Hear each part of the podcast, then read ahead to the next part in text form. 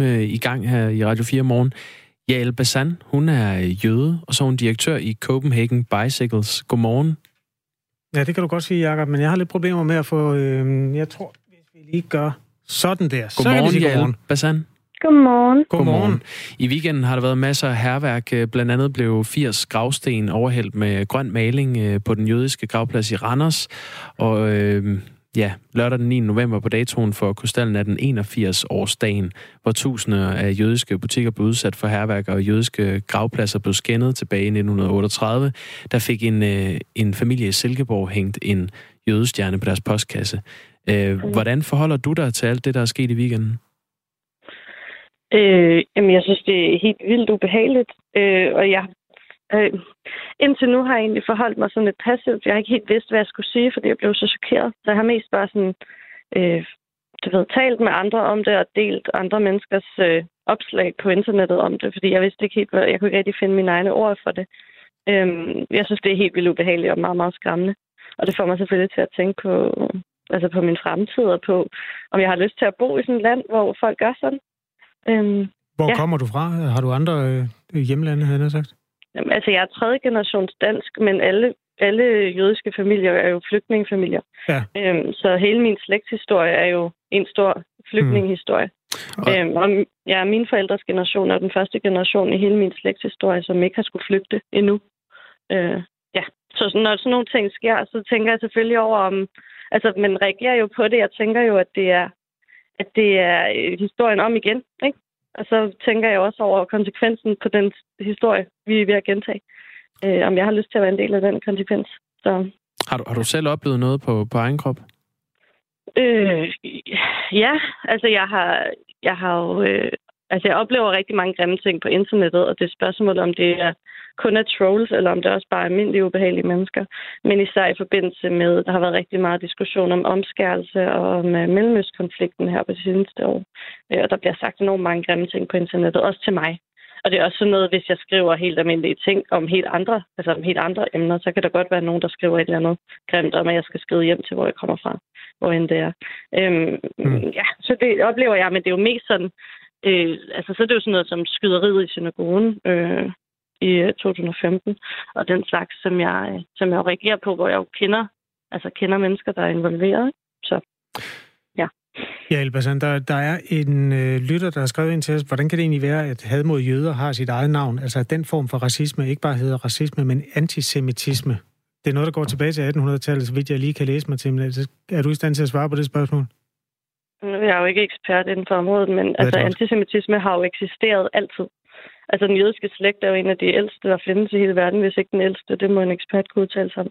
Men, men og, og, som jeg siger, har altså min, min familie altså kan, kan, min slægtshistorie kan noteres tilbage til omkring Columbus tid i Spanien. Øhm, og så er den jo også meget længere end det, men vi kan ikke komme længere tilbage, hvad jeg lige umiddelbart kan finde. Og, og, altså, og den har bare eksisteret så længe, at den for pokker nødt til at have et navn går ud fra. Desværre. Jamen, det ønske, det ikke havde et navn. Altså, det havde det været meget bedre. Hvis det bare hed her- herværk, og hvis det bare hed racisme. Ja. Men altså, når det er specifik racisme, det er da vildt ubehageligt. Altså, det stammer det åbenbart fra en uh, type, der i 1800-tallet brugte ordet semitiske raser, øh, som så var ja. noget andet end de ariske raser, og det var der uh, det hele nazistkomplekset ja. det blev ja. født ud af. Mm. Jo, jo, men det har jo altid eksisteret. Altså, så, så om det har været nazisme, eller om det har været før, det har det jo været decideret jøde mod, mod altså had og mod jøder, ikke? Decideret. Ja, øh, Hjelpe sig nu. Navn der. Ja, du, du beskrev før, at, øh, at det simpelthen får dig til at, at overveje, om, øh, om Danmark er et land for dig fremad. Jamen, det har, men det ligger jo i mig. Det har det altid gjort, fordi jeg kommer, at, at, altså, fordi jeg kommer en, en, en flygtningeslægt det har altid ligget i mig. Hvis jeg har haft en kæreste, som kom fra et andet land, så har jeg overvejet, at det var en god idé. Øh, fordi at, så kunne jeg jo tage derhen, hvis det blev nødvendigt.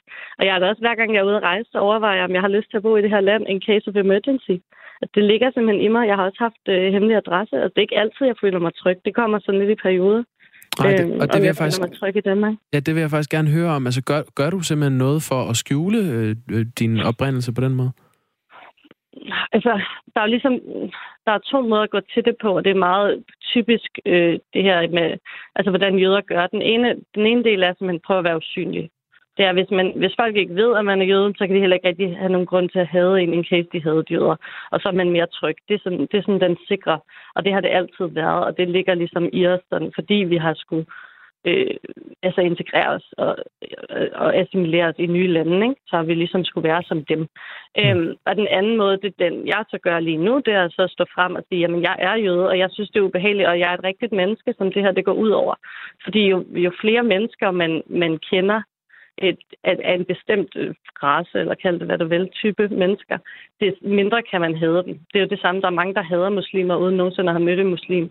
Og jo flere muslimer man kender, og til at starte med vil man så tænke, om ham der, jeg kender, han er meget sød, men alle de andre er dumme. Men jo flere man kommer til at kende, des mindre kan man jo have muslimer, fordi man opdager, at muslimer også er mennesker, og det er jo lidt det samme med jøder. Så jeg prøver at stå frem og sige, at jeg er et rigtigt menneske, jeg synes, det her er ubehageligt, og jeg er et anstændigt og ordentligt og fint og, og følende menneske, som ikke synes, at det her det er rart, og folk skal opføre sig ordentligt over for mig også, ligesom de skal opføre sig ordentligt over for alle andre mennesker i den her verden. Når du leger med tanken om at flytte til et andet land, hvilket land ja. er så øverst på din liste lige nu over, hvor der kunne være bedre at være end i Danmark? Mm, altså USA har været det rigtig mange år, men nu er jeg lidt i tvivl. Altså så ligger Israel der selvfølgelig også altid, altså så længe Israel findes. Øhm, fordi det er jo naturligt, der har jeg familie. Så jeg har også overvejet Sverige i mange år, men det tror jeg ikke øh, lige, jeg vil tro på lige for tiden. Øhm, så jeg ved det faktisk ikke, for at være helt ærlig. Altså, jeg, jeg ved det ikke. Jeg tror, hvis jeg skulle flytte i morgen, så ville jeg nok flytte til Israel. Eller så ville jeg flytte til New York, tror jeg, hvis jeg skulle vælge. Men det vil jeg helst ikke. Tak fordi vi måtte snakke med dig her til morgen, Jael Bassan, okay. som altså er jøde og øh, i øvrigt arbejder som direktør i noget, der hedder Copenhagen Bicycles. Klokken mm. den er 12 minutter over 8. Ja. Vi sætter lige den her på, fordi vi skal virkelig til noget helt andet. Altså som i noget helt andet. Jeg holder et billede op, øh, Grosen. Kan du se forskel? Øhm, det ligner to udgaver af en øh, sådan en lille sølvfisk, som man kan have derhjemme, der løber hen over gulvet. Sådan en lille, øh, en form for insekt. Øh, det, den ene er meget større end den anden. Er du glad for sølvfisk? Nej. så bliver ja, jeg er ikke klart omkring det, men, men nej, jeg synes, de er ulækre. Jeg synes, de man, man tager dem da lige med et stykke køkkenrulle, hvis der løber sådan en henover. Ja. Øhm, den har så en fætter, som er rimelig muskuløs i forhold til... Altså, hvis man skal beskrive den, så ligner den vel nærmest, hvis du tog en hummer, og så klippede du klosaksene af, og så tog du og copy-pastede dens hoved og satte ned i røven, så den havde sådan nogle følehorn i begge ender, og så, var du, så kørte du så lige skala 1,5 i forhold til en øh, almindelig sølvfisk. Så har du et skægkræ. Godmorgen, Morten D.D. Hansen. Godmorgen, Kasper. er, er, er den købt, den beskrivelse? Ja, altså det er jo en sølvfisk på testosteron, kan man sige. Ikke også? Altså lige dobbelt så stor, og så har den altså udviklet skæg oveni. Så det er mm. den, man kalder skægkræ eller skægget sølvfisk. Morten D.D. er museumsinspektør, naturvejleder på Naturhistorisk Museum i Aarhus, og også kendt fra TV2-program, der hedder En mand, to jul, tre piger, og hvad det eller jeg kan ikke huske det. Det er en meget lang titel, det er noget med dyr. Morten, ja. i foråret kom skægkræet til Danmark, og i går skrev Ekstrabladet, at det her kræ, som de kalder ja. skadedyr, invaderer danske ja. hjem. Er det uh, rigtigt? Ja. Er det den situation, vi har? Altså, den dukkede jo op i Danmark allerede for en 15 år siden, øh, hvor de første dyr blev indrapporteret på den hjemmeside, der hedder Fugle og Natur. Men den blev først erkendt som dansk art faktisk i 2013, hvor en af vores dygtigste zoologer, Lars Thomas, konstaterede, at det er vist, hov da, det er da vist den. Og øh, jamen altså, skadedyr, nej. Altså, den skader jo ikke noget som helst i virkeligheden. Den er der bare, ikke også? Altså, det er jo i virkeligheden sådan en lille robotstøvsuger, der, der render rundt der render rundt i hjørnerne og æder hudrester, og hvad man ellers har efterladt af proteinholdige, ja, proteinholdige ting. Ja. Nå, okay. det gør man jo hjemme, ikke også? Og jeg hører jo til en af dem, der ikke nødvendigvis kommer ud og støvsuger ude i de yderste hjørner af badeværelset og sådan noget der. Så jeg er vældig begejstret for at få sådan en indendørs. Jamen, øh, du kan bare sige til, hvis du skal bruge nogen. Morten, hvor er de kommet fra? I hvilken del af ja, det, verden? Man, sgu, man ved det ikke faktisk. Altså, man ved faktisk ikke helt, hvor den egentlig stammer fra, sådan helt naturligt. Man regner med, at det er enten altså det sydlige Afrika, Sydamerika eller Australien. Altså et eller andet sted varmt, øh, fordi den kan ikke trives øh, i det fri i Danmark. Så den, den trives kun inde i huset. Og altså, som sagt, jeg vil godt gentage, det er faktisk kun på Naturhistorisk Museum, den kan være et problem, fordi den kan finde på at æde vores dyr. du ved.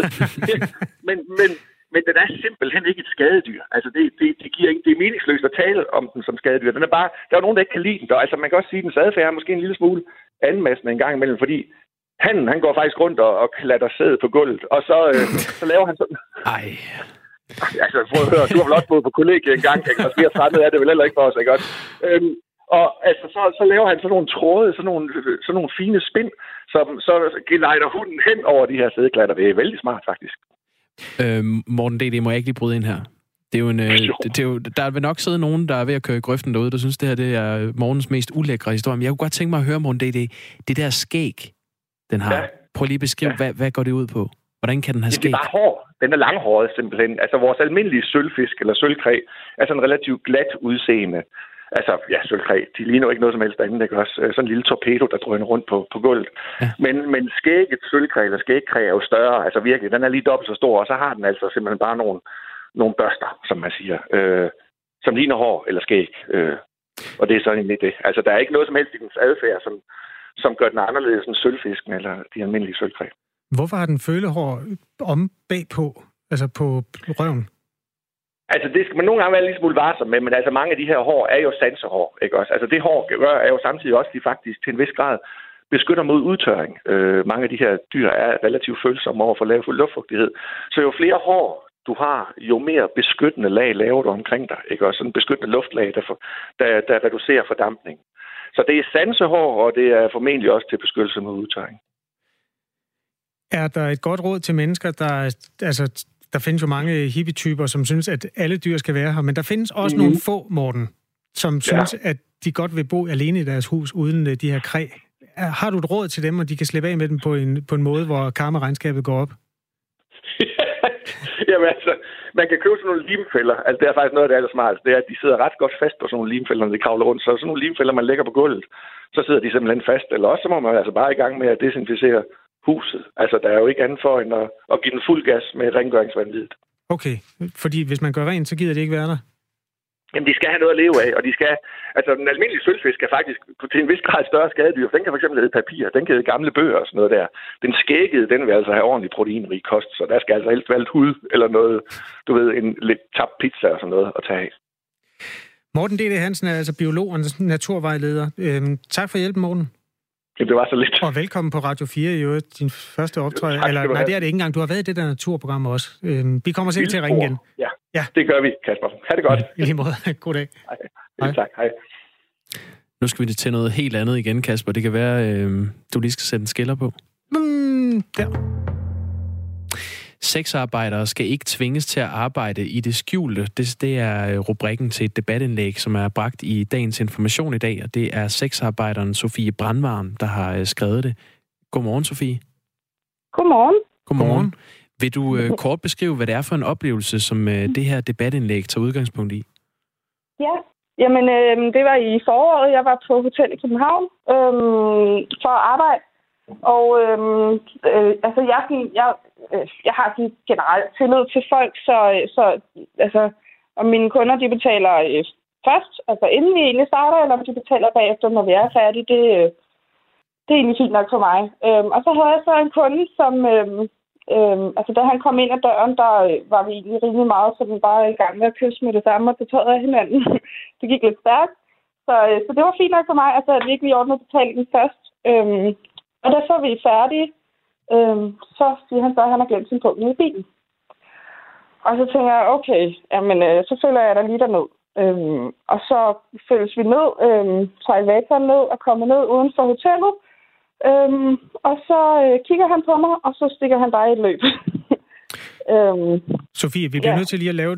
Vi har præsenteret dig en gang, men det er ikke alle, der nødvendigvis tænkte, at de troede deres egne ører, fordi det er ikke hver dag, vi snakker med en sexarbejder. Og det, øh, altså, du er simpelthen prostitueret. Er det, er det, må man bruge det ord? Ja, jeg kan, jeg kan ikke lide det ord. Undskyld, øhm, okay.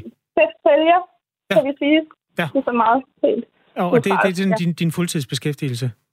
Øh, nej, nej, nej. Ah, okay. Lige nu studerer jeg ikke. Men, men det har i perioder har det været. Alright, mm. godt. Og Sofie, vil du ikke lige, vil du ikke lige øh, beskrive for os, føler du dig udsat som, øh, som sexarbejder? Øh, nej, det gør jeg egentlig ikke. Altså det hotel, øh, som jeg arbejder fra, det, der er jo overvågning og masse, det er et kæmpestort hotel i København, ikke? Øh, så egentlig så føler jeg mig øh, sikker og tryg. Der var masser af mennesker omkring. Øh, men, men det var så først bagefter, det gik op for mig, at, at uanset hvor meget, øh, hvor tryg jeg føler mig der, så jeg kan jo stadigvæk ikke gå op til receptionen og bede dem om at udlevere øh, overvågningsbilleder. Fordi så er jeg nødt til at udlevere mig selv og sige, hvad jeg egentlig laver på det hotel. Den her mand, han løber simpelthen fra regningen efter at have gjort brug af de ydelser, som du sælger som sexarbejder. Ja. Er det sket før for dig? Øh, nej, det er det ikke. Men altså, jeg, jeg, jeg tror nu nok, at, øh, at det er noget, som sker. Altså, jeg tror, at de fleste sexarbejdere, de har en eller anden historie, enten med en kunde, der har forsøgt at tage kondomet af, eller med en kunde, som øh, øh, har forsøgt at løbe for regning, eller har forsøgt at stjæle fra dem. Altså, de fleste sexarbejdere har nok én oplevelse af det her øh, på et tidspunkt i deres vil, vil du sige, hvor mange penge det var? Øh, er det ok at spørge om det? Øh, nej, det vil jeg ikke. All right, fair mm. Du nævner i det her debatindlæg, øh, som Information bringer i dag, at øh, New Zealand er et forgangsland. Der var du tilbage i juni. Hvad er det, de gør så godt for sexarbejdere? Øh, jamen, altså, New Zealand er jo drømmemodellen øh, øh, i, i den store hvide verden. Øh, de, de er heller ikke i mål, fordi øh, altså, man kan sige, de afkriminaliserede for 15 år siden, afkriminaliserede de sexarbejdere.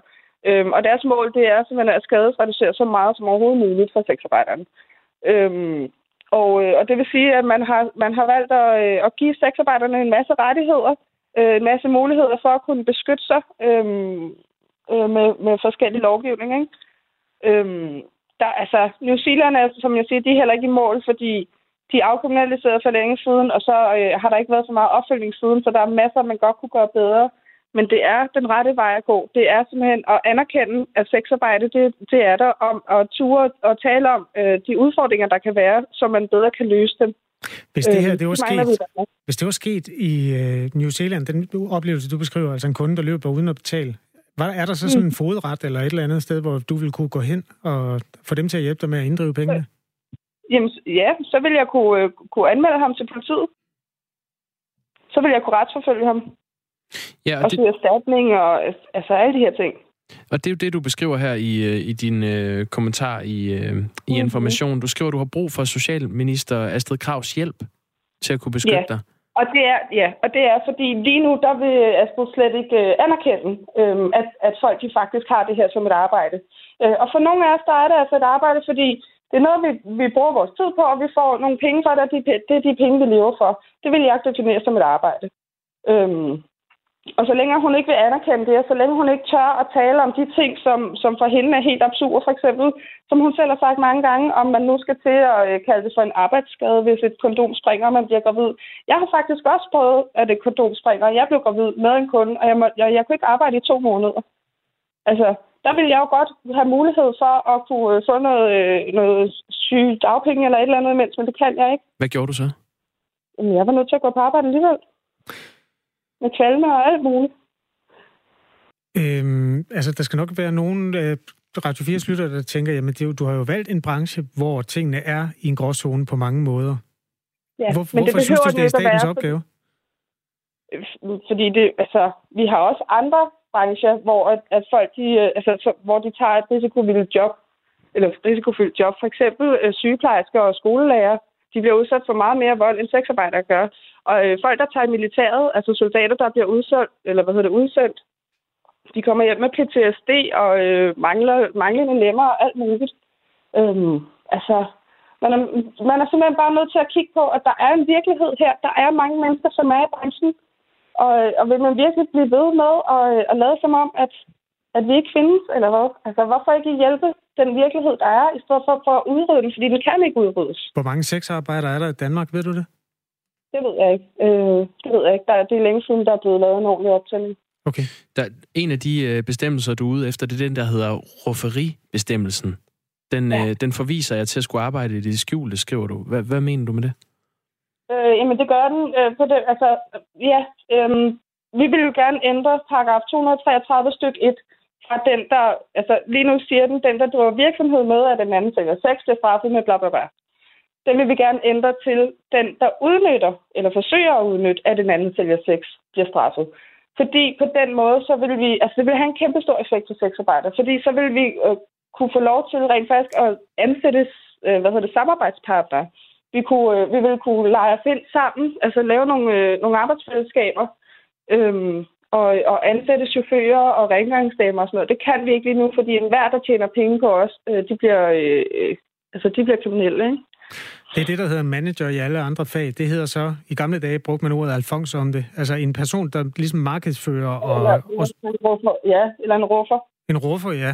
Øhm, ja. Og udover det, så vil vi også gerne ændre stykke 2 øh, i den samme paragraf, øh, som, altså, hvor vi simpelthen gerne vil sidestille øh, tvunget sexsalg med voldtægt. Fordi hvis du er tvunget til at sælge sex, så er du ikke, så er du ikke en sexarbejder. Altså, så, er du, så bliver du udsat for, for tvang og, til at, at sælge det, og så, så er det jo ikke dit eget fri valg. Derfor så er det nærmere en, en voldtægt. Øhm, nu er der kommet en sms fra Tommy. Han sidder i Vejle ja. og hedder lige går til efternavn. Han skriver, men skatteindbetalinger for sexarbejderen er den staten gerne have, eller hvordan forholder det sig med det? Ja, ja. Altså, staten vil jo gerne have både øh, moms og skat. Betaler du skat øh, af dine ja. indtægter? Ja, det gør jeg. Er, er det sådan en helt almindelig B-skat, ligesom man gør, hvis man er øh, håndværker, eller hvordan fungerer det? Øh, nej, altså jeg har, jeg har et, øh, et selskab, og så øh, trækker jeg en løn ud, ikke? Okay. Så jeg har almindelig, altså jeg bruger også en fradrag. Har du en øh, manager, altså, eller er du på egen hånd? Nej, jeg er helt på egen hånd. Men det er klart, at det vil gøre mit arbejde en hel del nemmere, hvis jeg kunne organisere mig sammen med nogen. Sofie Brandvarm, nu skriver du også i det her debatindlæg, at du øh, langt de fleste af de kunder, du, øh, du får ind, at de har hjertet på rette sted. Men der må også ja. være nogen, der, øh, der ikke har det. Og nu ved jeg ikke, om du, øh, om du kender nogle kollegaer, som har oplevet et eller andet, men man kunne godt forestille sig, at der kunne komme en mand, som begår vold mod en øh, sexarbejder, for eksempel. Altså, jeg har aldrig oplevet det. Øhm, og det er få sexarbejdere, som oplever vold. Som jeg sagde før, der er flere skolelærer, og der er flere øh, hvad hedder det, øh, hvad hedder de, øh, sygeplejersker, som bliver udsat for øh, vold. Nå, ja, men jeg, nej, undskyld, jeg afbryder, men det er fordi, nogle gange så hører jeg jo øh, sådan velfungerende mennesker som dig, der øh, selv har valgt øh, sin, sin virkelighed, for, mm. forklare om et arbejdsliv, der faktisk hænger ok sammen. Men samtidig i den anden ende af den sociale skala, så er der jo mennesker, som kommer ind, sådan trafficking, og bliver bragt ind i store container og bliver brugt som sex ja, slaver nærmest, ikke? Og, de, og dem skal... Nej, to sekunder, Sofie, jeg skal lige stille et spørgsmål. Mm. Og dem skal lovgivningen jo også tage højde for, og det er vel dem, som den her rufferiparagraf et eller andet sted skal gøre op med? Ja, men, men hvis du kigger på historien, så er rufferiparagrafen jo stort set aldrig nogensinde taget spil. Altså, det er meget få gange øh, i løbet af årene, at den bliver taget spil, og det er jo fordi, den ikke rammer plet. Hmm. Yeah. Det er jo derfor, vi gerne vil ind og have den ændret, fordi vi, vi skal jo stadigvæk have noget beskyttelse, og det er også derfor, jeg siger, at den skal ikke fjernes. Den skal bare ændres, altså, sådan, så vi har en mulighed for rent faktisk at kunne organisere os sammen, sådan, så vi kan komme op, i det, i, altså op over overfladen, så vi ikke skal gemme os noget i det skjulte, øhm, og så det ikke bliver noget kriminelt. Øhm, fordi på den måde, så vil vi også have, øh, have, have bedre øh, tilgang til systemet til at kunne søge hjælp, hvis der skete et eller andet. Og nu har Socialminister Astrid Krav så nedlagt den her arbejdsgruppe, der øh, skulle arbejde for bedre vilkår for, for sexarbejdere. Hvad er det konkret, du ønsker dig, Sofie Brandvarm? Jeg ønsker mig mange ting. Jeg ønsker mig, at vi får ændret rufferiparagrafen. Jeg ønsker mig, at vi får en social brancheorganisation. Øhm, jeg ønsker mig, at, øh, at vi kan, altså, at vi kan at få noget anerkendelse, og vi kan ture gå til politiet, hvis, hvis vi bliver krænket på en eller anden måde. Øhm, Skal man kunne gå på dagpenge? Ja, det synes jeg. Mm. Altså, hvorfor skal vi ikke have ret til det, når alle andre i Danmark har, som betaler skat? Hvis man øh, har kommentarer til Radio 4's indslag af forskellige slags, så kan man altid skrive en sms, der begynder med P4. Nej, Radio 4, R4, det er det, det hedder. R som i Romeo, og 4, og så ja. et mellemrum, og så beskeden og send den til 1424. Og øh, ja, vi slipper dig nu, Sofie, men øh, jeg har faktisk hørt din podcast på et tidspunkt. Det er du også god til. Hvad er det nu, den hedder? Øh, lyd og lyd. Lyd og lyd, Nå, er det øh, ja, ja, lyd, lyd, lyd lyd. Lyd og lyd. ja, Enten lyd og lyd eller lyd, lyd. Det, det er lidt begge navn. Åh, oh, Men øh, ja, jeg tror nok, den kommer ud i forår, så det går eller sådan noget. Ja, ellers så ligger der nogle af de tidligere afsnit i hvert fald. Det var også bare for at lige give dig lidt Nå, reklame ja, for det, alle de andre talenter, du har. Det er ikke min. Nå, det er ikke din. Undskyld. Har du medvirket i en af dem så? Ja, jamen, jeg medvirker i en, og jeg tror, den kommer ud i går eller i forår, så ellers så kommer den her lige i dag eller i morgen. Godt så. Men, øh, men der ligger også en anden en på Spotify med mig. Bare søg på Sofie Brandhavn. tak fordi du var med i Radio 4 morgen. Hej. Hej. Øj, vi kommer i mange brancher i dag. Det må man sige. Det er øh, nyhedsbikser med, vi ja. leverer her til morgen. Og øh, lige om lidt, så er der nyheder, Kasper. Skal vi lige nå en sms? Bestemt. Øh, der er bare en, der skriver, jeg har ikke øh, personligt noget imod sexarbejdere. Øh, regeringen er bare bange for at røre området, fordi politikerne er bange for deres plads i Folketinget til næste valg, fordi det ikke er ordinært arbejde.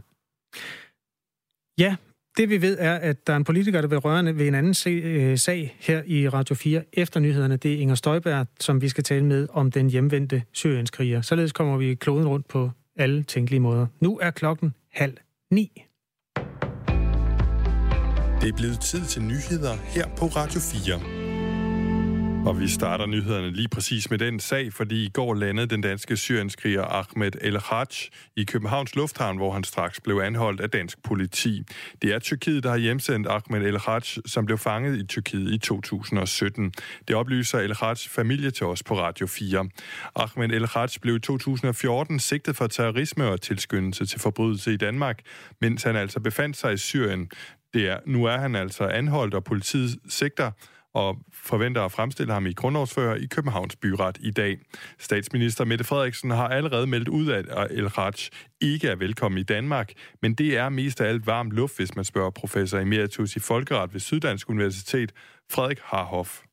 Det er det folkeretlige grundprincip om, at staten har øh, ansvaret for sine egne borgere. Så hvis ikke, hvis ikke vi vil have ham, så er vi nødt til at sende ham et andet sted hen. Og, og der er ikke nogen anden stat, øh, der vil modtage ham, fordi han er ikke statsborger i deres land. El Haj blev født i Danmark i 2000 og fik øh, statsborgerskab ved fødslen. Han drog i 2013 til Syrien som en af de første danskere. Det er kun personer med dobbelt statsborgerskab, myndighederne kan fratage deres statsborgerskab. I 2013 medvirkede han i en propagandavideo, hvor han sammen med tre andre danske syrienskrigere skød til måls efter billeder af blandt andet Nasser Carter og Anders Fogh Rasmussen. I april 14 blev han sigtet i Danmark for overtrædelse af straffelovens paragraf 114 om terrorisme og paragraf 136 om tilskyndelse til forbrydelse. I Københavns Byret blev han i april 2014 varetægtsfængslet in absentia, altså uden at være til stede. I december 2017 blev han anholdt af de tyrkiske myndigheder og dømt for terror og idømt fire års fængsel, men, mens han har siddet fængslet i landet i seks måneder. I går landede han i Københavns Lufthavn og blev straks anholdt af politiet, og myndighederne står over for en svær bevisbyrde, vurderer Frederik Harhoff. Det vil sige, at det bevismateriale, der fremlægges i retten, skal altså være overbevisende, ellers øh, er dommerne nødt til at frifinde. Og øh, beviserne er svære, fordi det er foregået langt væk øh, fra Danmark. Ifølge den britiske avis The Guardian siger en talsmand for det britiske indrigsministerium, at i alt tre danske statsborgere vil blive sendt hjem fra Tyrkiet. 50.780 så mange låntilbud blev der i oktober indhentet hos landets realkreditinstitutter. Det er det højeste antal i 56 måneder, det viser tal fra Finans Danmark. Nu er det især muligheden for at få et lån med fast rente på 1% i 30 år, der har fået danskerne til at interessere sig for at omlægge deres realkreditlån til et med lavere rente, rente, siger Ane Arndt Jensen, viceadministrerende direktør i Finans Danmark.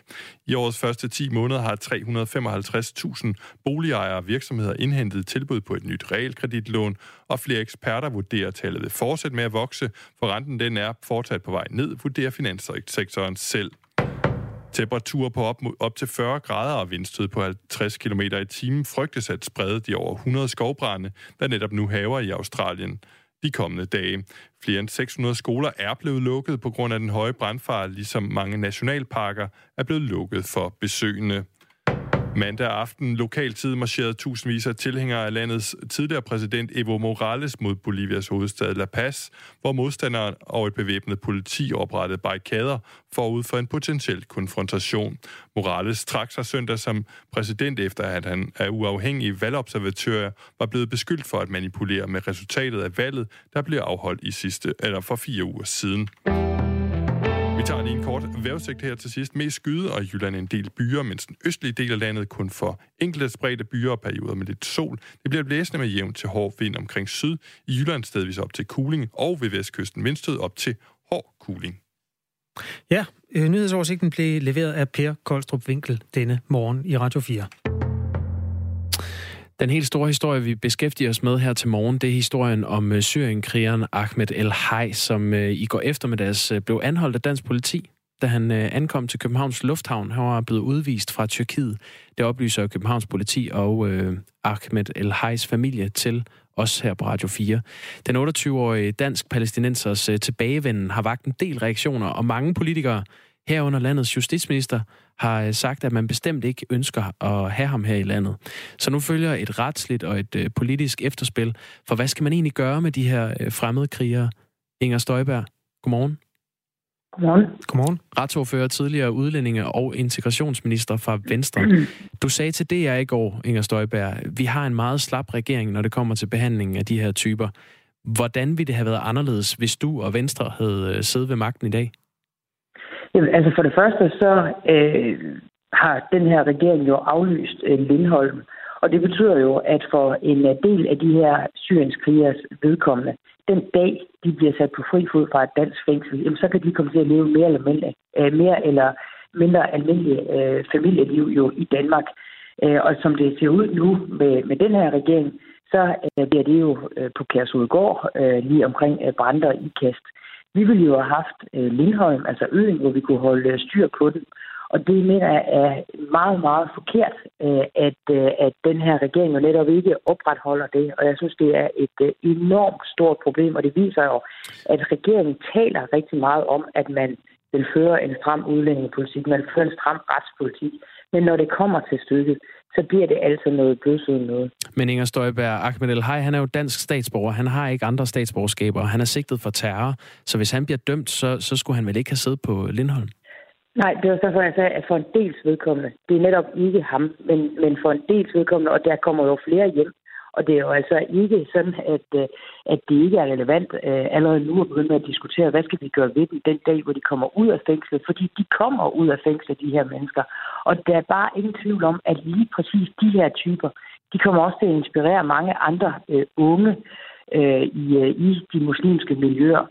Øh, vi kan jo se omkring øh, Grimhøj måske i Aarhus, øh, har man jo gået og inspireret hinanden, og har jo på den måde jo øh, den meget, meget kedelige rekord, at det vel er det sted i landet, hvor der er flest syrienskrigere, der er rejst ud fra. Så man skal jo ikke tro, at når en mand som ham her, han kommer hjem, jamen, øh, så er han fuldstændig omvendt. Øh, og så er han bare dybt taknemmelig over for demokratiet og det land, som, øh, som han nu er født og opvokset i. Det er jo tværtimod. Vi, vi har jo selv her i Danmark sigtet ham for terror og tilskyndelse til en forbrydelse for at skyde mod, øh, mod de her billeder af danske politikere i, i 2013. Øh, Københavns politi begærede ham allerede udleveret i december 2017, altså for to år siden. Var det så en fejl, at politiet begærede ham udleveret? Ja, altså jeg må sige, jeg undrer mig over, at øh, politiet øh, begærer øh, de her øh, typer udleveret. Men, øh, men det er jo en ren administrativ øh, afgørelse, og det har de så gjort. Nu kan jeg så høre, at Mette Frederiksen siger, at øh, han ikke er velkommen herhjemme. Jeg kan høre, at justitsministeren siger, at han ikke er velkommen herhjemme. Øh, og, og jeg har det på præcis øh, samme måde. Og så må man jo sådan set gå ud fra, at vi så har en regering, der kigger på, hvordan kan man så i fremtiden undgå, at der bliver begæret øh, udleveringer af de her øh, mennesker. Men hvem var det nu, der sad i regeringen i december 2017, da politiet bad jo. om at få ham tilbage? Det gjorde vi, men, men det er jo det, jeg siger, det er jo netop en øh, administrativ øh, øh, begæring, der blev sendt øh, på daværende tidspunkt. Så det er jo ikke noget, at øh, jeg for eksempel var inde over, eller, eller andre var inde over. Vil du have stoppet det, hvis du kunne? Jeg kan godt sige, hvis jeg var klar over, at man bare sad øh, og administrativ og, øh, og begærede øh, udlevering af alle de her typer, så synes jeg sådan set, at man skulle prøve at kigge på, om ikke man kunne få stoppet det. Øh, fordi det undrer mig meget, at man øh, altså aktivt sådan set forsøger at få de her mennesker hjem. Men der er noget international øh, lov og orden i det her. Øh, han har kun et statsborgerskab, det er vores. Øhm, han er rundet af, af Danmark. Og, Nej, altså, han er ansvar... ikke rundet af Danmark. Nej, er det er en definitionsspørgsmål, men han er født, født og opvokset i Danmark. Ja, han er født og opvokset, men Godt det er lige præcis det, der er problemet. Det er netop, at, at når jeg siger, at han er rundet af Danmark, han er ikke et hak rundet af Danmark. Alright. Prøv, Inger, jeg, jeg, jeg, ved, jeg ved godt, at du, øhm, du, du har et, et syn på det der, men sådan juridisk set, så er han en, en dansk opfindelse. Øh, så kan man ja. mene, at han er, har indflydelse andre steder fra. Hvorfor er det, at, øhm, at du mener, at en sag kan være så vigtig, at man skal sætte lov og orden ud af, ud af kraft? Og, og hvad gør man så? Altså, hvor skal han så anbringes? Jamen, jeg kan jo forstå, at, øh, at der er mange, der opererer med, at man skal få at se, om man kan oprette en eller anden form for international øh, domstol, øh, krigsforbryder-domstol. Øh, og det synes jeg jo vil være en rigtig god idé. Og det er også, jeg kan også høre, at øh, regeringen øh, jo kigger øh, den vej. Hvorhen kunne det være? Jamen, øh, altså, indtil videre er det jo noget, regeringens øh, har været ude og sige, at det kunne være rigtig godt. Altså godt nok før valget, men øh, så er det ikke klar over, om de mener det øh, den dag i dag. Nej, men nu er det jo, Men, nu er øh, det jo dig, der er i radioen. Altså, hvor kunne være et drømmescenarie men for skal- at, at lave sådan et retstribunal henne? Men jeg vil sige, jeg skal dog ikke tage ansvar for regeringspolitik. Det behøver du ikke. Men, Det skulle jeg tidligere, og det vil jeg rigtig gerne, og jeg vil rigtig gerne tage ansvar for, for den politik, der skal føre i en regering i fremtiden. Men jeg skal godt nok ikke tage ansvar for, for Mette Frederiksens ord, det må jeg sige. lad os lige vende tilbage til, at du selv var minister der i 2017. Jeg skal bare lige forstå, var det en fejl? Har, har I begået en fejl i forhold til at få ham øh, begæret udleveret? Er det en fejl, at I ikke greb ind, da politiet øh, bad om det? Men det er jo igen, så er det ikke et spørgsmål om, om der har været politikere inde over her, fordi det har der ikke. Det er en administrativ øh, begæring om, øh, om udlevering af manden. Jamen, du siger, det det var en fejl, at politiet begærede ham udleveret.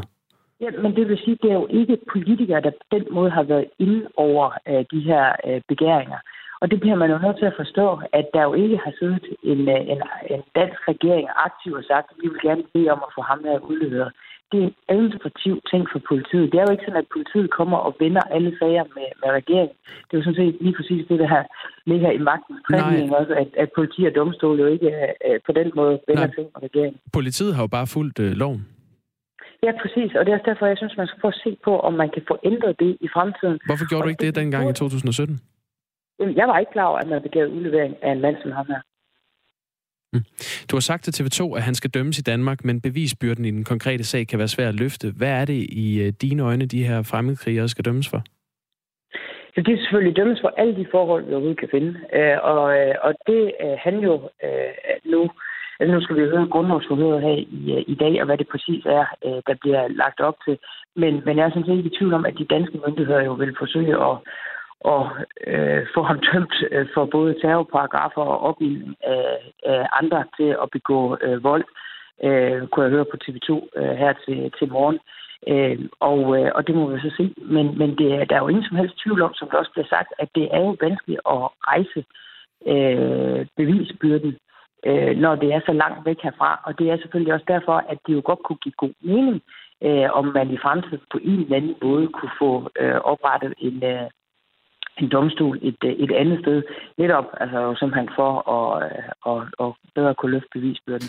Inger Støjberg, retsordfører for Venstre. Er det her ikke bare netop øh, retsstaten, der viser sit smukke ansigt? Altså manden er sigtet for terror, nu kommer der en retssag, så bliver han enten dømt og får en straf, eller også bliver han frifundet, så er han uskyldig. Hvad er egentlig problemet i det? Altså, nu er det jo ikke sikkert, at han er øh, uskyldig, selvom at han ikke vil blive dømt, men det kan jo også være et spørgsmål om, at man ikke kan, kan bevise, øh, hvad han egentlig har øh, begået. Men øh, netop fordi det er så langt væk, og det er så lang tid siden. Øh, men øh, det kan du jo sige, at det er retsstatens smukke ansigt, men, men jeg vil jo så omvendt sige, at, øh, at vi har jo altså også har en stor forpligtelse til både at passe på landet og, og danske statsborgere, og det at få sådan en mand som ham her hjem, der er ingen som helst tvivl om, at det kan være med til også at inspirere andre unge til øh, at gå den vej, som øh, han er gået, og det synes jeg er dybt, dybt problematisk. Inger Støjberg, retsordfører og næstformand i Venstre. Tak fordi du var med her. Så tak. Justitsminister Nick Hækkerup, Socialdemokratiet, har ikke ønsket at blive interviewet med den her, men han skriver til os, at øh, fremmedkrigere, der måtte komme til Danmark, skal straffes hårdest muligt. Hvis de allerede er dømt i udlandet, så må myndighederne se på, om de kan straffes yderligere her i landet. Og det forventes jo altså, at den hjemvendte Ahmed Al-Hay, han, henvendte, han øh, fremstilles i grundlovsforhør senere i dag i byretten i København. Klokken er 8.43, der er 17 minutter til den slår 9. Der kommer Per Winkel med sine nyheder, og derefter er det Camilla Due, der laver formiddagsprogrammet Ring til Due her på Radio 4. Godmorgen, Camilla. Godmorgen. Det er arbejdsmarkedet, du skal ombord i. Hvem vil du gerne Det snakke med? er øh, job og identitet. Jamen, jeg vil gerne øh, snakke med øh, dig, der står i en øh, lidt træls situation. Du har svært ved at få et job, og nu er du i tvivl om, om du skal skifte branche, eller om du skal blive ved med at øh, kæmpe for det. Jeg kunne også godt øh, tænke mig at øh, snakke med folk, der siger, at jeg kunne aldrig forestille mig at være noget andet end det, jeg er. Og det er fordi øh, beskæftigelsesminister Peter Hummelgaard var for nogle dage ude og sige, at der er for mange ledige akademikere, som ikke er villige til at tage et hvilket som helst job. De må, nu oversætter jeg lige, tage sig lidt sammen de må øh, for eksempel tage et job i Netto. Det skal man ikke være for fin til, selvom man er uddannet akademiker. Og det er det, jeg synes er lidt interessant, altså det her med, jamen øh, skal vi tage en uddannelse, og skal vi så bare sige, ja, vi kunne så ikke lige få job inden for det, så nu tager vi et helt andet job. Ja, Peter Hummelgaard, han har jo selv siddet ved kassen i Netto, øh, kunne jeg forstå, men det var, mens han studerede. Lige præcis, og det er der, hvor, øh, hvor mange måske har en eller anden anekdote omkring, jamen jeg har da også haft øh, et job, jeg ikke var så måske så glad for, men havde du det, mens du øh, var uddannet, eller havde du det, inden at ja, du øh, færdiggjorde din uddannelse? Det er en væsentlig forskel. Jeg tror, øh, nu har jeg aldrig selv været på dagpenge, men jeg kan se på dem, jeg kender, der har været det, at det er jo heller ikke lykken. Men jeg forstår godt problemstillingen. Det der er, det er, at øh, staten er jo med til at betale dagpengene. Altså man tror måske, mm. fordi man betaler i en A-kasse, så er det A-kassen. Så har man ligesom dækket hele beløbet. Det har man ikke. Staten giver omkring halvdelen af, af pengene til, dag, til, til de dagpenge, som folk får. Og derfor så, som beskæftigelsesminister, så tænker han, hmm, kunne vi lige få nogen til at tage et job det er min, det er min fortolkning, i stedet for at, øh, at, at være på dagpenge, som, øh, som vi alle sammen betaler til. Hvem har du med i studiet? Du plejer at alliere dig med enten folk, der har oplevet noget, eller folk, der ved noget. Jamen, jeg har jo et dejligt øh, lytterpanel i studiet, og øh, de har faktisk nogle meget øh, sjove job. Øh, der er en, der er øh, rebslærer. Ja, det, det findes også, det job, så jeg, tænk, jeg tænker sådan, øh, det, han har, og han har været omkring sindssygt mange forskellige job. Øh, så jeg glæder... Uddannet rebslager? Øh, han har i hvert fald haft et firma og arbejdet professionelt med det, men det er jo en branche, der er på, øh, på retur. retur. Ja. Så derfor så øh, glæder jeg mig til at spørge ham blandt andet, jamen altså, du har vel været nødt til at, øh, at tænke i andre baner, og hvordan føles det at ikke kunne lave det, som du allerhelst vil. Jeg kommer også til at øh, ringe til en, der på et tidspunkt var øh, hospitalsdirektør. Nu er han kassemedarbejder i Irma. Og hvordan har folk så øh, taget imod det øh, brancheskift?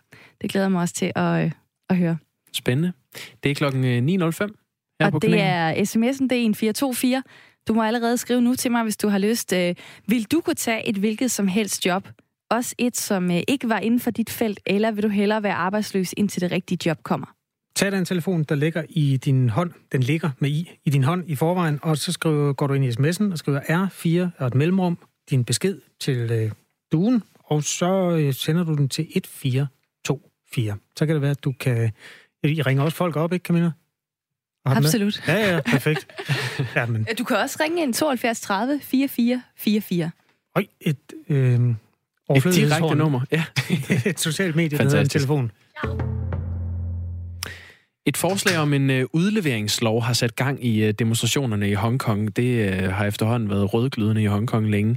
Forslaget det vil betyde, at alle Hongkongs borgere, det er omkring 7 millioner, kunne blive udleveret til retsforfølgelse på det kinesiske fastland, og det fik folk til at gå i gaderne i protest og faktisk gå gå amok. Selvom øh, det her lovforslag øh, for længst er trukket tilbage, så er kampen mellem demonstranter og politifolk ikke stoppet langt fra Thor Mårup. Er du med os? Ja, Du er med? Fra Hongkong Du skal lige hen til et uh, vindue, eller meget op i et højhus, eller et eller andet. Ja, okay. Lige må se, om det bliver lidt bedre. Ja, det var bedre. Det var meget var bedre, Thor. Der var du. Hvad, hvad sker okay. der i Hongkong lige nu? Øhm, ja, en, øh, den, den første de, demonstrant øh, afgik ved døden øh, for et par dage siden, og det har, øh, det har ført til øh, voldelige øh, sammenstød mellem øh, politi og demonstranter de sidste par dage, og især i går, hvor at, øh, demonstranter havde indkaldt til generalstrække i byen, og det betød, at allerede ved 7.30-tiden om morgenen, der affyrede en, øh, en politimand et, øh, et skud i maven på en, øh, en ung fyr, som, øh, som røg på hospitalet. Øhm, og, og, og dagen igennem i går, der, der fortsatte det med, med, med, med, med demonstranter og, og, og civilbefolkning som helhed, som udtrykker deres, øhm, deres vrede over den politivold, de oplever i deres hverdag, og øhm, som ønsker at få indfriet de her fem store krav, som, øh, mm. som demonstranterne øh, ønsker, at regeringen øh, behandler. Der, der cirkulerer jo videoer af forskellige voldelige optrin derovre fra, og, eller derfra, hvor du er. Og et af dem, som jeg tror mange måske på den ene eller den anden måde, er i hvert fald er kommet forbi, det handler om, at øh, nogen overhælder en mand med noget brandbar væske, og så sætter de simpelthen ild til ham. Altså, kan du fortælle noget om, om det? Hvad, hvad, hvad, hvad, hvad, mm. hvad er det for et optrin? Ja, øh, et meget, meget grusomt øh, billede af en, øh, en, en, en pro-Beijing øh, øh, manden, som forinden havde jagtet øh, nogle unge gennem øh, en metrostation, og, og det, som vi, videoen der viser sig, er så en, øh, en gengældelseshandling mod, øh, mod den mand, øh, som bliver ansendt og gudskelov øh, slipper med anden grads forbrændinger. Øhm, og det, hvad kan man sige, det, det man skal forstå omkring det, det tror jeg, at, at det er det er et symbol på, at, at befolkningen og især demonstranterne øhm, ved, at de ikke øhm, at de, de, de får ikke hjælp af politiet, hvis de bliver udsat for et overfald øh, af pro-Beijing øh, øh, mennesker i, i byen. Øh, det har vi set det utallige lejligheder. Jeg har selv set det med egne øjne. Politiet rykker ikke ud, og de ønsker ikke at efterforske. Øhm, så det, det er et udtryk for den øh, afmagt, som, øh, som, som mange unge, øh, unge uh, mennesker især går, går rundt med i byen. Men det, det retfærdiggør naturligvis på ingen som helst måde uh, den handling. Det er i hvert fald opskriften på, hvordan man får et samfund til at gå fuldstændig fra hinanden, hvis man først uh, begynder at køre uden politi på den ene og den anden måde. Tomo, kan du ikke lige sætte nogle flere ord på? Du, du nævnte indledningsvis, at den første demonstrant er afgået ved døden for et par dage siden. Hvad, hvad, mm. hvad var det, der skete? Der, det er meget uklare omstændigheder, men, øh, men han, han, er, han faldt fra øh, i øh, Øh, han faldt fire meter ned ind i et parkeringsanlæg.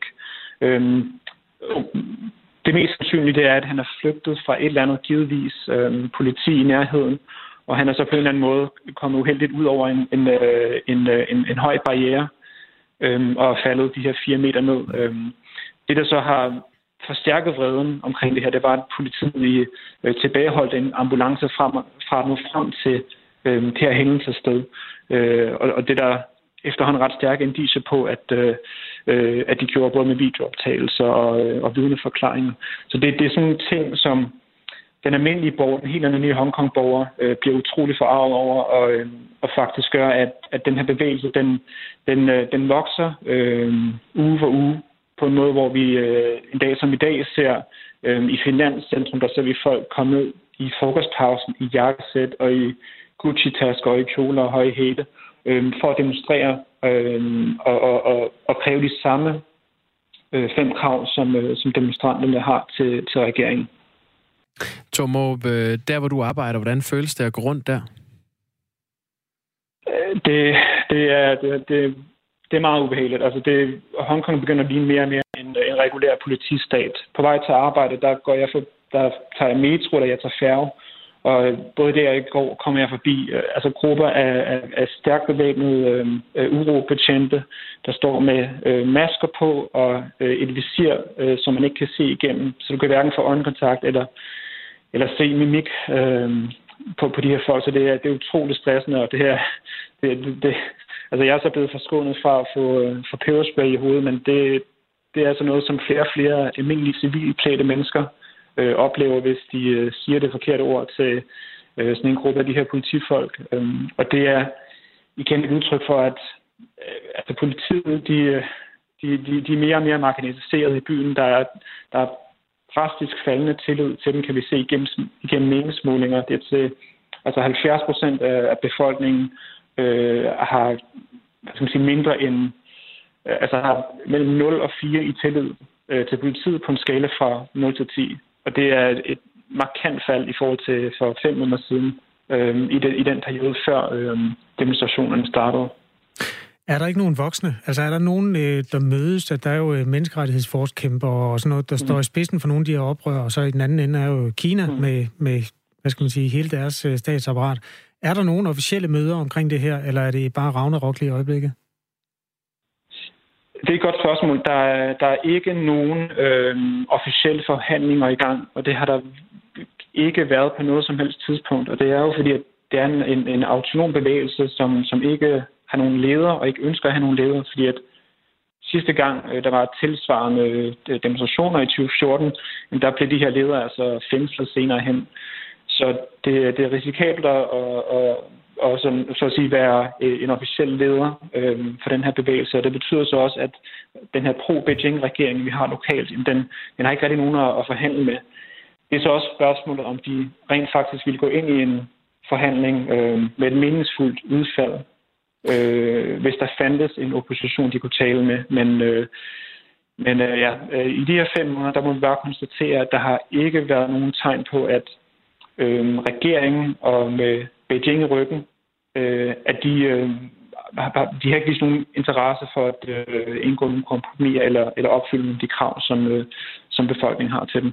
Det er også farligt at være på, øh, på kinesisk øh, side. Var der ikke, skriver Steve i en sms, var der ikke også en pro-Beijing-advokat, der blev stukket i maven?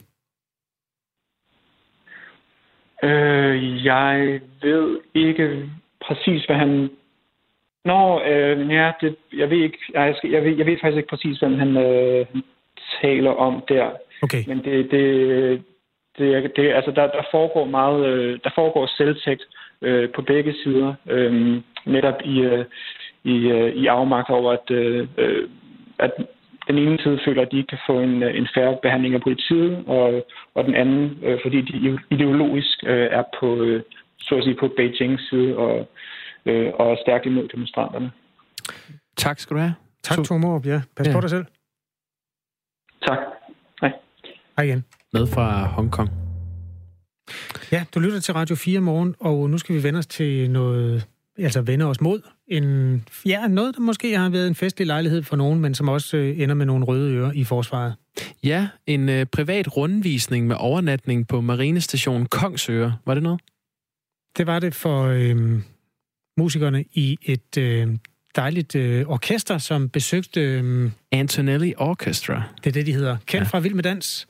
Ja, og til gengæld skulle de levere musikalsk underholdning til en øh, privat fest. Det var sådan et arrangement, øh, der nu har placeret chefen for Frømandskorpset som centrum i en sag om potentielt magtmisbrug i Frømandskorpset.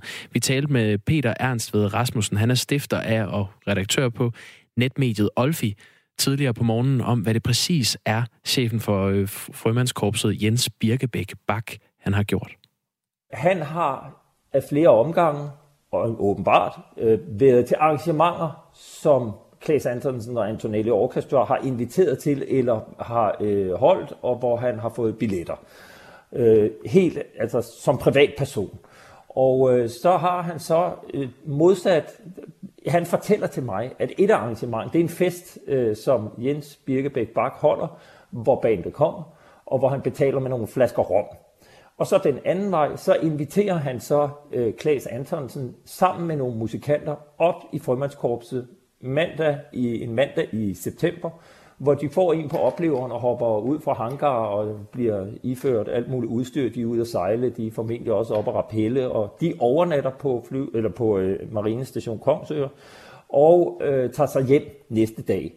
Og øh, det er sådan set i grundessensen det, og, og mm. det kan måske virke som en lille ting, men, men når man ser på den kultur, der knytter sig til frømandskorpset, så er det undergravende for moralen og for, øh, for, for den selvopfattelse, som frømand og korpset har om, hvad de skal bruge deres arbejdstid på siger altså Peter Ernst ved Rasmussen, der er stifter af og redaktør på det netmedie, der hedder Olfi, som tidligere på morgenen kom med afsløringen, eller tidligere på ugen i virkeligheden kom med afsløringen af, at den her byttehandel har fundet sted med chefen for Frømandskorpset i en uheldig rolle. Vi har spurgt øh, Peter, hvad det er for et billede, det tegner. Jeg må bare sige, der tegner sig et billede af en ledelse i forsvaret, som fuldstændig har tabt det moralske kompas, og har svært ved at navigere i det, der hedder rigtigt og forkert og ret og rimeligt. Og øh, jeg må bare sige, set fra min stol, der peger det her meget højere op end chefen for Specialoperationskommandoen, som er Jens Birkebæk Baks umiddelbare chef. Jeg synes, det tegner til, at forsvarschefen han har et alvorligt problem med at få sin ledelse til at agere efter det, som man som udenforstående kigger ind og tænker, hvad der er ret og rimeligt. Det var øh, Peter Ernst ved Rasmussen, stifter af og redaktør på netmediet mediet Olfi. Og øh, chefen for Specialoperationskommandoen, Peter Bøjsen, han udtaler i en pressemeddelelse fra Forsvaret, at det er vigtigt for ham, at auditørerne nu ser på sagen. Han siger, en sådan mistanke kan jeg naturligvis ikke sidde overhørig. Hvis der er foregået noget, der ikke skal øh, ske i frømandskorpset, så skal det undersøges.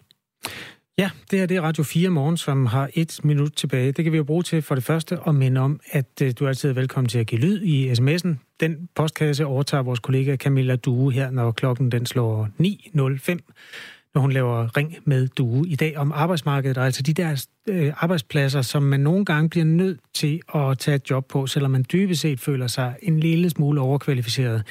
Altså, der står arbejdsløse akademikere i lange rækker. For eksempel, hvis du er en af dem, vil du så tage et arbejde som handicaphjælper, eller kassedame, eller noget sådan ufaglært arbejde? Det er det øh, spørgsmål, Camilla hun vender sammen med sine øh, gæster i dag i studiet. Blandt andet en vaskeægte rebslager. Det skal jeg høre. Ja, det skal jeg også. Skal jeg fortælle, hvad der kommer bagefter? Vi ja, har 20 vi... sekunder, vi skal fylde. Det, øh, det må du da gerne. Jeg stod bare og kiggede på sms'erne, Kasper. Der var, der var en, der ønskede sig et job, som det var den der skægkræ-historie, du havde. Ja. Der er en, der skriver, hvilken uddannelse skal man tage for at blive ekspert i sølvfisk? Jeg overvejer et karriereskifte. Du skal være biolog og naturvejleder, ligesom Morten D.D. Hansen. Og begejstret. Ja, jamen så vil vi bare sige god dag.